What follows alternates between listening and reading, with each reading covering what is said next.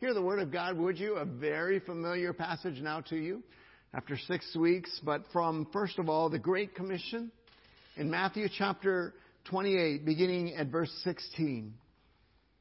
Again, um, Mary had, had witnessed to the disciples what Jesus had revealed to her. Jesus said, Meet me in Galilee. Tell my disciples he is risen from the dead and he will meet with you in Galilee. So Matthew recounts that. They went to Galilee. And in verse 16 we read, Now the eleven disciples went to Galilee to the mountain to which Jesus had directed them. And when they saw him, they worshipped him, but some doubted. And Jesus came and said to them, All authority in heaven and on earth has been given to me.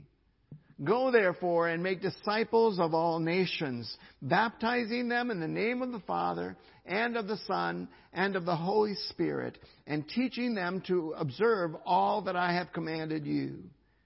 And behold, our verse for today, and behold, I am with you always to the end of the age. The very Word of God.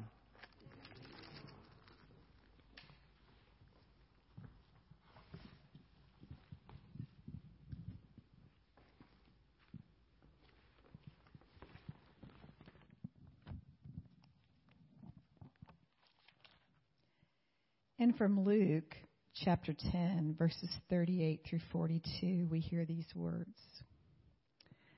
Now, as they went on their way, Jesus entered a village, and a woman named Martha welcomed him into her house. And she had a sister called Mary who sat at the Lord's feet and listened to his teaching. But Martha was distracted with much serving. And she went up to him and said, Lord, do you not care that my sister has left me to serve alone? Tell her then to help me. But the Lord answered her, Martha, Martha, you are anxious and troubled about many things, but one thing is necessary. Mary has chosen the good portion, which will not be taken away from her. This is the very word of God.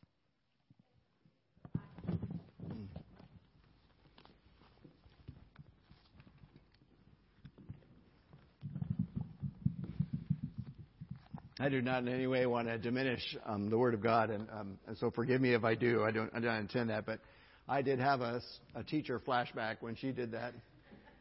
Martha, you're an idiot, Martha. What are you doing? Right? So many times when we when we um, hear someone say that, we we slip into something's wrong with me. Something must be wrong in this picture. I have to confess that most of the time when I've approached this passage, that's been my experience. And Martha, get it together, woman. Can't you see that there's something more important going on here? And it's really easy to jump to conclusions. And, and you're not alone if you find yourself doing that. Uh, most commentators do the same kind of thing. They jump to this conclusion that there is black and there is white, there is right and there is wrong. And, and, and uh, and all the Marthas in the room go, now here we go again. He's going to beat up on Martha. Not at all. Not at all.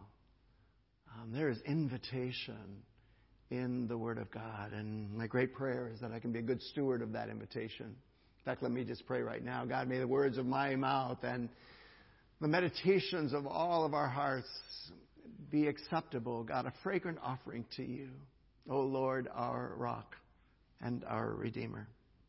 Amen. Amen. Um, uh, a friend of mine was was um, reflecting that on Father's Day we beat men to a pulp, and on Mother's Day we celebrate um, happy happy. so uh, nobody's going to accuse me of that after this. Um, and um, today we're gonna we're gonna we're gonna look at this amazing story and and um, and trust that God's going to speak to us through it.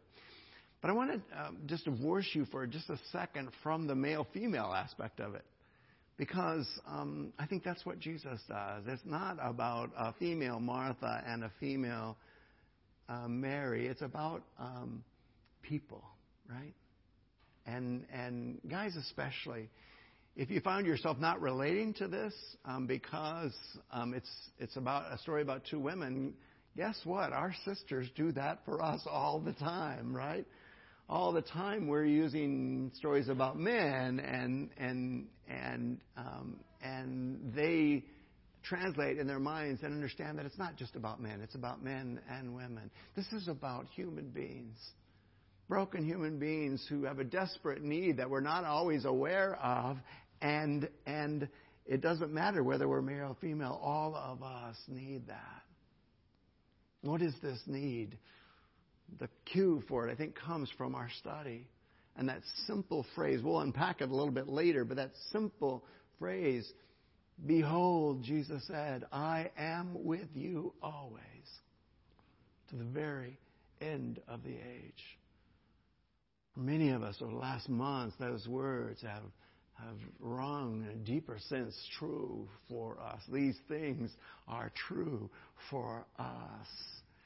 But Jesus is making an incredible promise. And so I chose our passage to study today, not because of the male female or because of its Mother's Day, but because Jesus is in the midst of these people.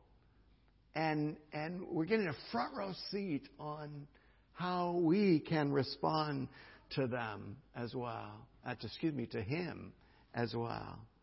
So there's a problem, and, and I want to just take a moment and kind of unpack the problem. And the problem is not what you wouldn't you might think. The problem is not that that Martha is a type A person and and Mary is a type B person. It's not that that Martha is a, a doer and Mary is a beer. It's really easy, almost too easy to slip into that.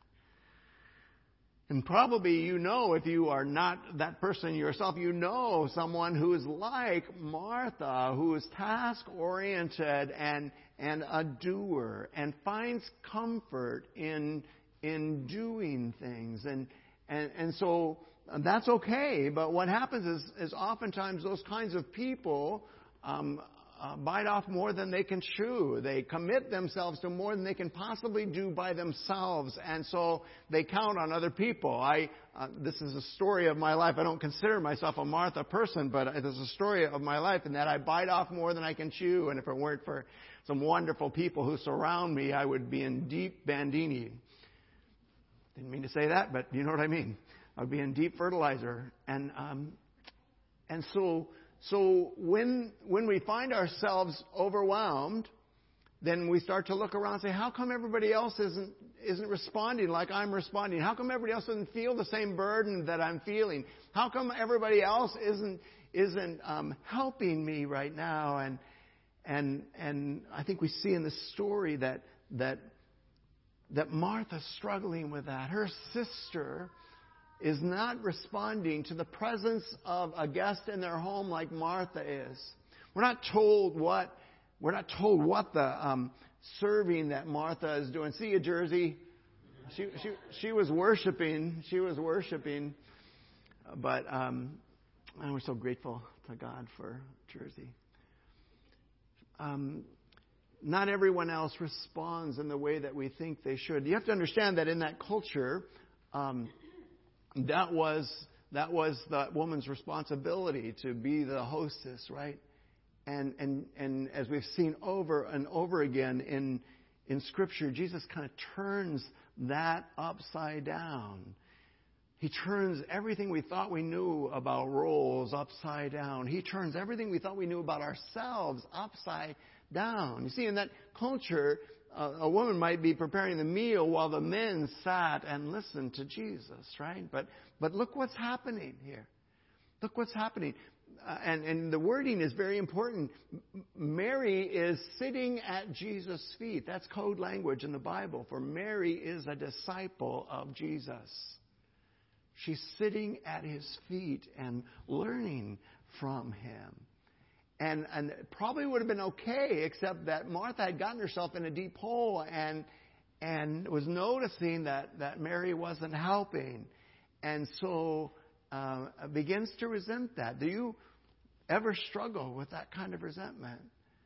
starts uh, like that, that proverbial uh, biblical root of bitterness, this little tiny thing, a little, mm, well, that's weird. right? And then, and then it kind of continues for a while, and you start saying, well, no, that's not weird. That's strange. No, that's not strange. That's wrong. No, that's not wrong. That's disobedient. We get this whole process outlined in our mind and, and get ourselves, well, the word that, that Jesus will use is stirred up. Stirred up inside because of it. There is a problem. The problem is not that one person is right and the other is wrong. The problem, as Jesus defines it, is that, that Martha is anxious or worried and stirred up. The literal word is, is divided. She's, she's distracted by these other things. And you've seen that already in my mind as I was even speaking to you a few moments ago that something else was distracting me as I went to that. Well, we, we can guess together what she's worried about. I've speculated quite a bit already on that, but what is she distracted from? Right? What is, what is Martha distracted from? Let's press pause just for a moment in the Martha story, and I apologize for going back and forth like this, but go back to the Great Commission, right? Over the last six weeks, we've, we've been studying the seminal words of Jesus who audaciously claimed that all authority in heaven and on earth was given to him, right? And, and, and you ask yourself, what is the point of that audacious claim if it doesn't affect us? But we discovered together that it does. All authority and in heaven and on earth had been given to Jesus, and now Jesus gives it to us. Jesus co-missions us, right? Co-missions us to make disciples who will make disciples. And over the past weeks, we've looked at, he even gives us very explicit instructions on how to do that. He said, in, in whatever you do, wherever you go, in your going, make fully devoted followers or learners, lifetime learners of Jesus, right? And he tells us even more. How do we do that? You immerse them. Do you remember that a couple of weeks ago? You immerse them in the character and, and the very community of the Father and of the Son and of the Holy Spirit. Yes, you, you symbolize that by the act of water baptism, but, but, but what you're really doing in that process is recognizing that God has opened up His very nature to us. And, and you're immersing yourself and the ones who are walking with you, whether it be your children or your coworkers or that particular woman or man that God has invited you to disciple, you immerse them in the character and community of Christ, of the Father, of the Son, of the Holy Spirit. And then, then last week we saw that, that, that teaching is really important but it's not teaching for, for intellectual assent or for greater knowledge, as, as wonderful as those things are. Um, it's, it's teaching instead for obedience, to put into practice. Do you remember? God has given us His wisdom already. And when you are discipling someone, you are, you are uh, inviting them, you're teaching them to respond, to, to hear, to obey, and to put into practice. Well, that's why those nagging questions have been in your bulletin every week. What are you going to do as a response to this? Who are you going to tell what God is saying to you? So we've explored together what this amazing purpose is that God has given us. Wow. I don't think that I would have as much confidence in me as apparently Jesus does. Maybe, maybe you feel that way. Who am I to be given all authority in heaven and on earth to make followers of Jesus? But here's the reality. We are Jesus' plan A, right? And there is no plan B. There is none. We saw that he left us figuratively through the disciples that were present in his day and went and continues to be at the right hand of God the Father. If there is a presence of Jesus in the world, it looks at you in the mirror every morning. If there is a presence of Jesus in the world, it's us. It's us. He, let me say this very clearly and strongly. He has entrusted the future of His kingdom on earth to us. I say it again. Jesus has entrusted the future of His kingdom on earth to you. So the measure, not, not of our worth, but of our obedience, the measure of our obedience is whether or not we do what He told us to do. We pour our lives into others who will pour their lives into still others. Now, I don't know about you. I uh, feel so unworthy of such a commission. Uh, and, and it, and, it, goes beyond that. I, I feel um, helpless. I feel helpless to fulfill it. And that's why, that's why I love the Great Commission that, that, that, that Jesus isn't done yet when we, when we learn teaching to obey. He's got more for us.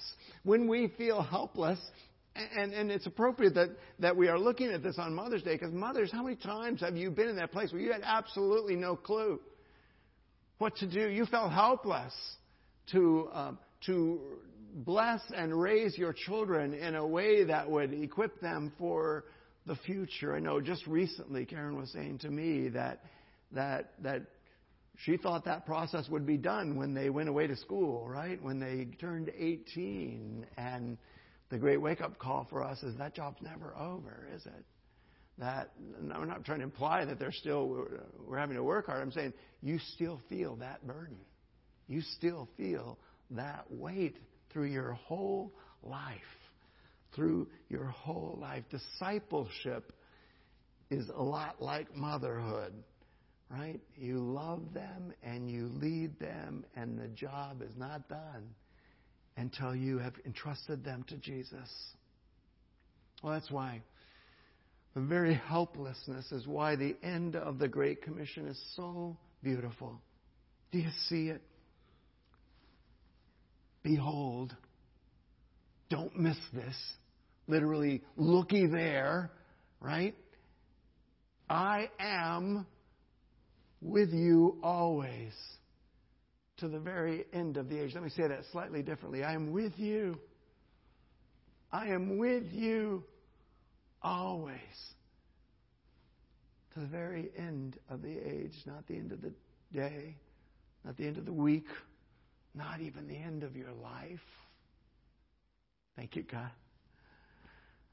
But to the end of the age until the kingdom of God comes completely to earth, until Jesus returns. I am with you, Jesus said. If you're wondering about the mechanics of it, we walked through this in our Sunday school class this morning. Remember how Jesus left the Trinity and came down to humanity and lived as a human being amongst us and ultimately gave his life for humanity. And then God validated that by raising him from the dead. And at the ascension, what happened to Jesus then? Um, um, he returned to the Father, Son, and Holy Spirit. Excuse me, to the Father and the Spirit, right? And then there was this 10 day period that we are in right this moment this 10 day period of anticipation, of prayer, and of waiting. And then, I'm sorry for the visual example, but the Holy Spirit left, and this is artificial for me to say this, but left the presence that he has always enjoyed and came to dwell where? In each of us, right? So that we might be included in this community. The, the artificial part was that he left because God's not bound by time or space, right? But, but so that you and I might experience the presence of God, that you and I might experience the promise of God. The Holy Spirit came and, as we'll celebrate next week, dwelled in us, uniting again now not only the Father, Son, and Holy Spirit who have forever been in community together, but now including us as well. Unless you miss it in the midst of that. I said it the very first time. When Jesus said, I am with you, he used the very name. If I was going to make it in English here, I'm going to butcher this, but let me follow me for a second. Yahweh with you. Because what did the name Yahweh mean? I am. Right? We miss that because it's translated into English, but they did not miss it. God with you. God in you. God for you. That is the gift of the Great Commission. You feel helpless? So do I. I feel helpless, but Jesus has made an incredible promise. And it's not just about our doing. Don't make any mistake here. There's work to do. Clearly, Jesus said, My Father's working, and so am I. There is work to do. And, Luke does what so often happens in Scripture. He sets up a story and then doesn't tell us what happened at the end of it. It's almost like he's asking us, Where do you find yourself in the story? Who do you identify with?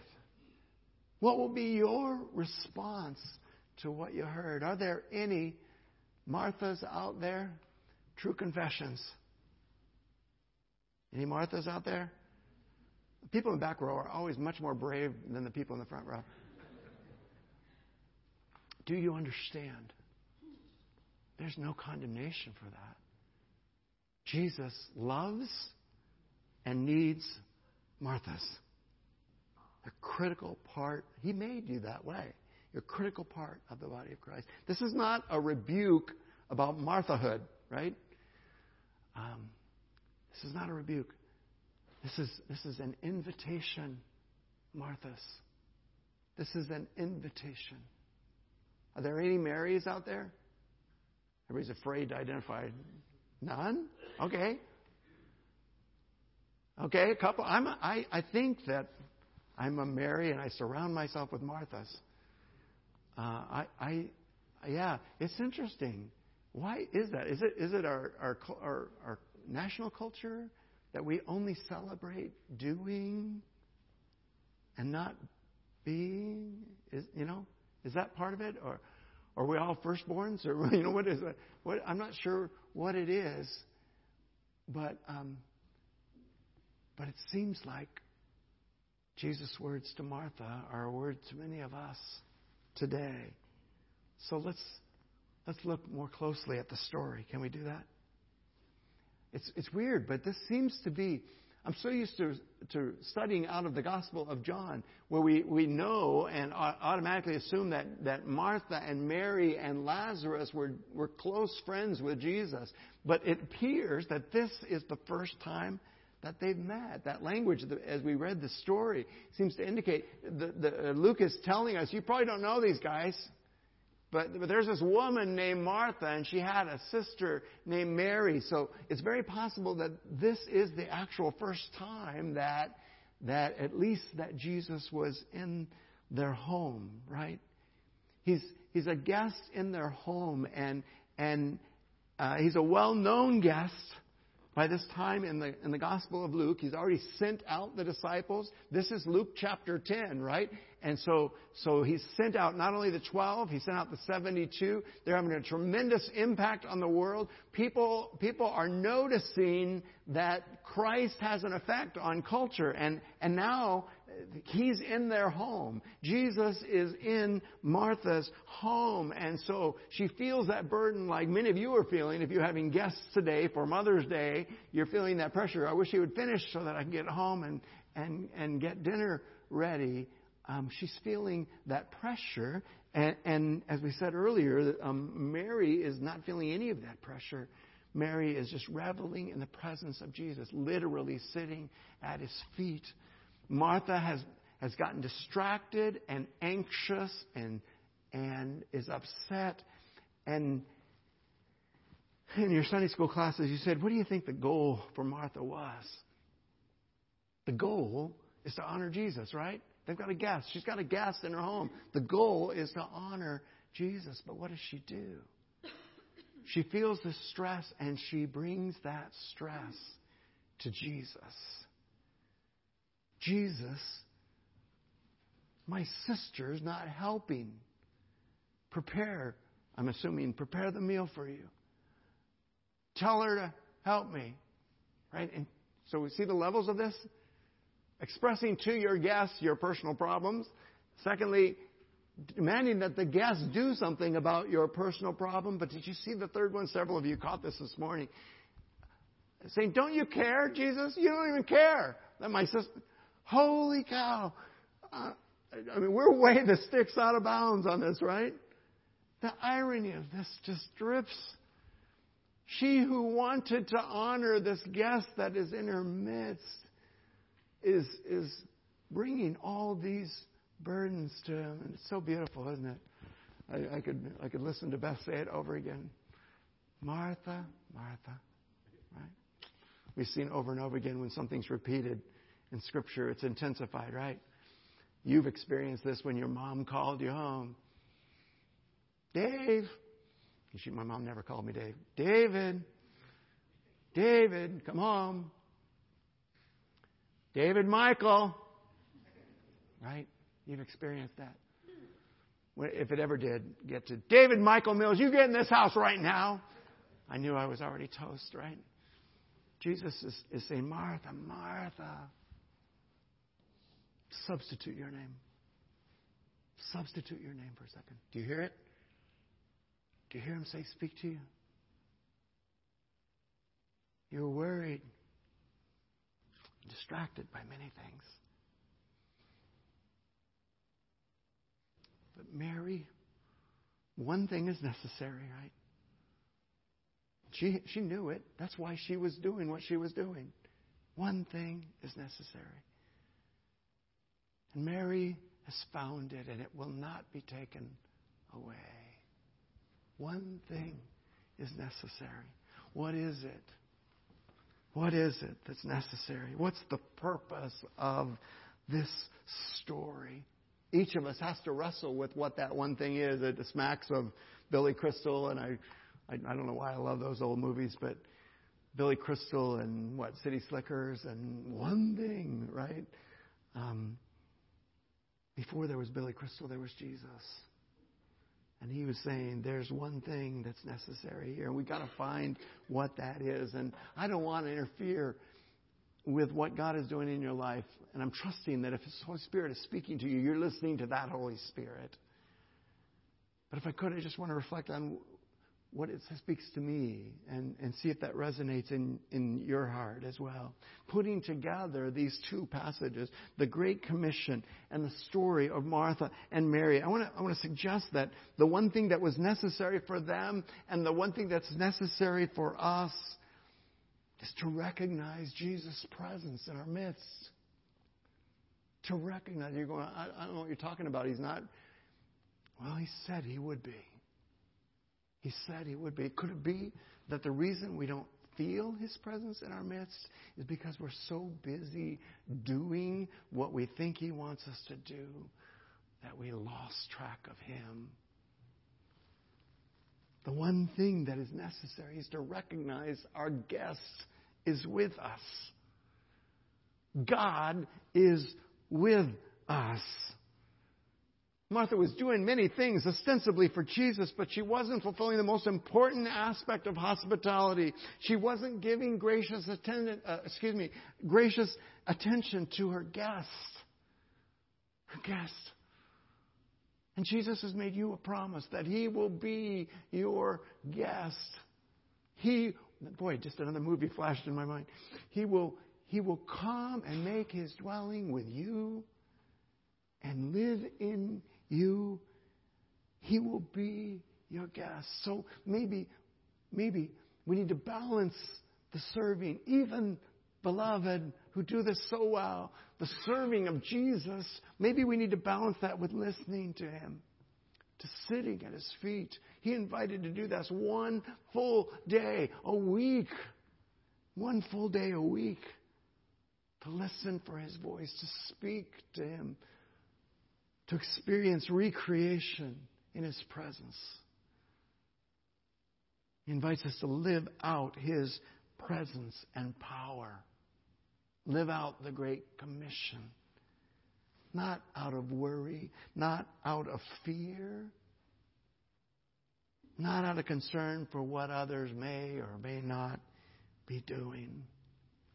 He invites us to recognize His presence, to listen to His voice, to live out His presence and power.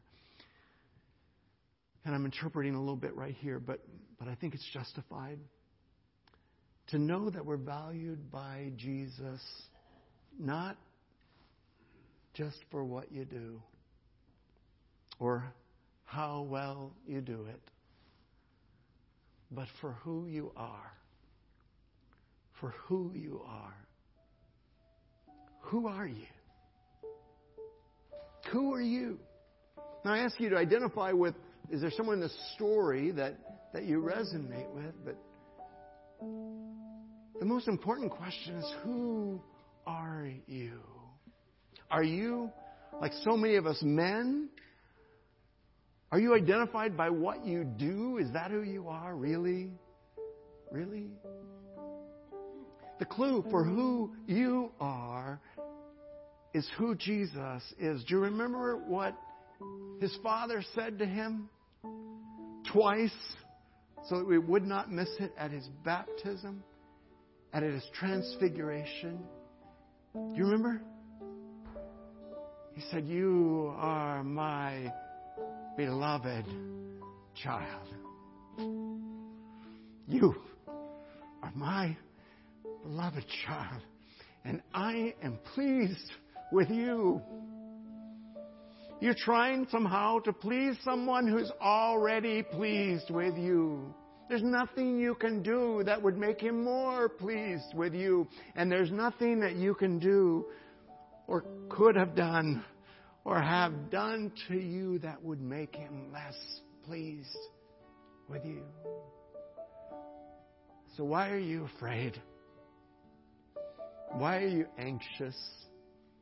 Why are you so disturbed in your spirit? You're precious to God. You unravel me with a melody. You surround me with a song of deliverance from my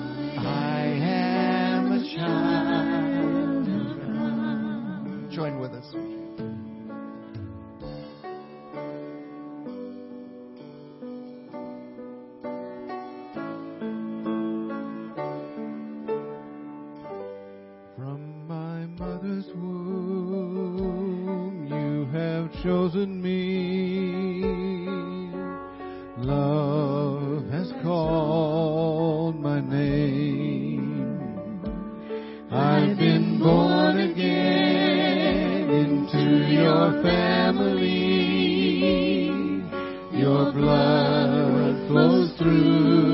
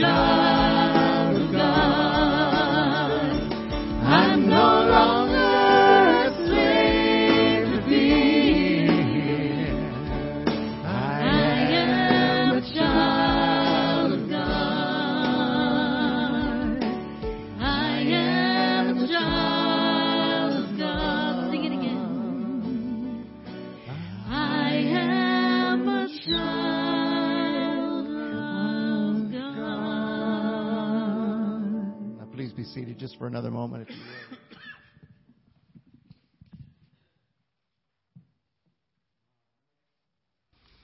Makes sense, doesn't it? If, if, if God could do all those miracles, if He could part the Red Sea, if He could raise Lazarus from the dead,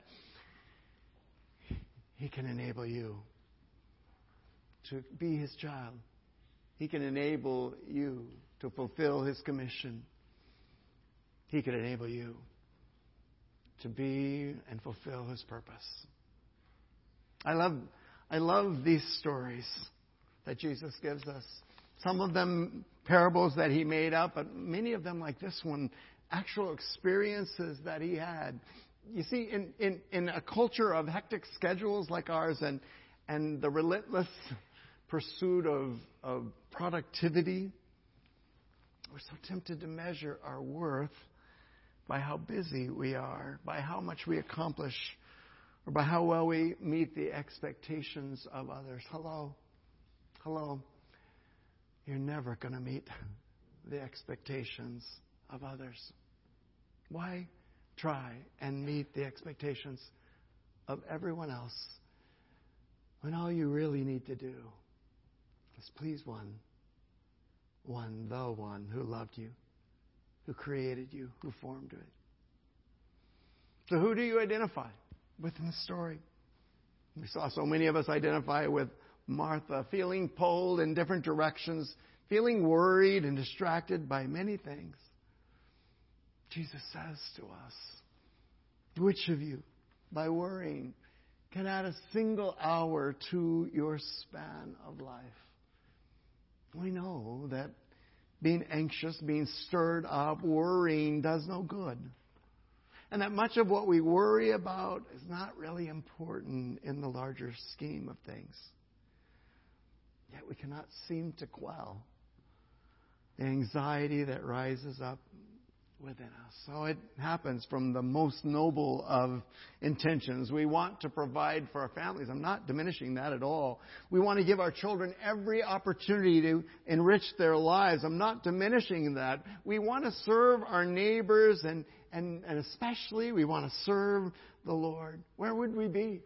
Where would we be as a church without Marthas? Without those faithful folks who, who perform the tasks of hospitality and service so vital to making this place a place that's welcoming. And yet, in all of our activities, we have no time. We make no time to be in the Lord's presence and hear His word. I don't know about you, but when I get to the end of my life, if I am blessed like Moses to be able to stand on that, that mountaintop one day and to look back and see my life. He did that when he was 120 years old. I don't want to stand there and not be able to enter in Oh, we'll see Moses in heaven. It wasn't about heaven. What he missed was the experience of the promised land now. Don't be a slave to fear. Don't spend your life in anxious worry about things that you can't control. Choose instead to sit at the feet of Jesus. Stand with us. Let's sing our closing hymn together.